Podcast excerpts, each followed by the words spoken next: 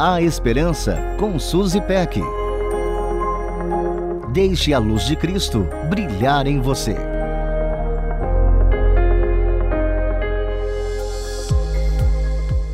A automedicação é um atalho que tomamos para resolver nossos problemas físicos.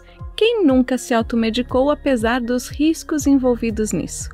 Você sabia que os riscos em nossa vida não se limitam à automedicação física? Ao experimentarmos dor emocional, é comum optarmos pela automedicação buscando alternativas aparentemente boas. Escolhemos analgésicos de alma que até surtem efeito por um curto período, mas que não alcançam o efeito desejado. Será que você já tomou o analgésico da negação? A gente toma uma dose de negação quando faz de conta que o problema não existe. Pensamos que se o problema não existe, logo não existe dor. E esse remédio tem um efeito colateral terrível. Em pouco tempo, o problema ganha força e causa dores ainda maiores. Outro analgésico que tomamos é o da fuga. Nesse caso, não negamos que temos problemas, mas escolhemos deixar de pensar no assunto e fazemos questão de não falar sobre ele na esperança de que ele desapareça automaticamente.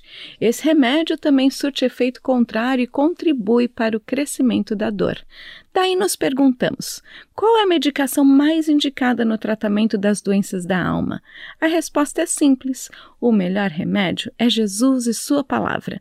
No livro de Jeremias, lemos assim: O meu povo cometeu dois crimes. Eles abandonaram a mim, a fonte de água viva, e cavaram suas próprias cisternas, poços rachados que não retêm água.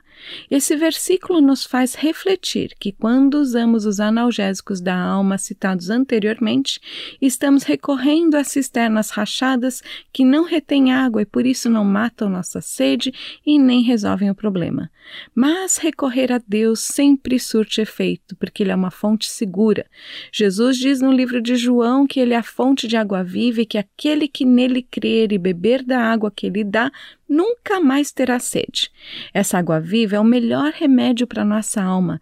Jesus nos dá o discernimento necessário para lidarmos com as situações difíceis que enfrentamos, o conforto para aceitar o que é imutável e a esperança de que um dia não haverá mais choro, nem dor física ou de alma, mas só alegria de estarmos para sempre em Sua presença.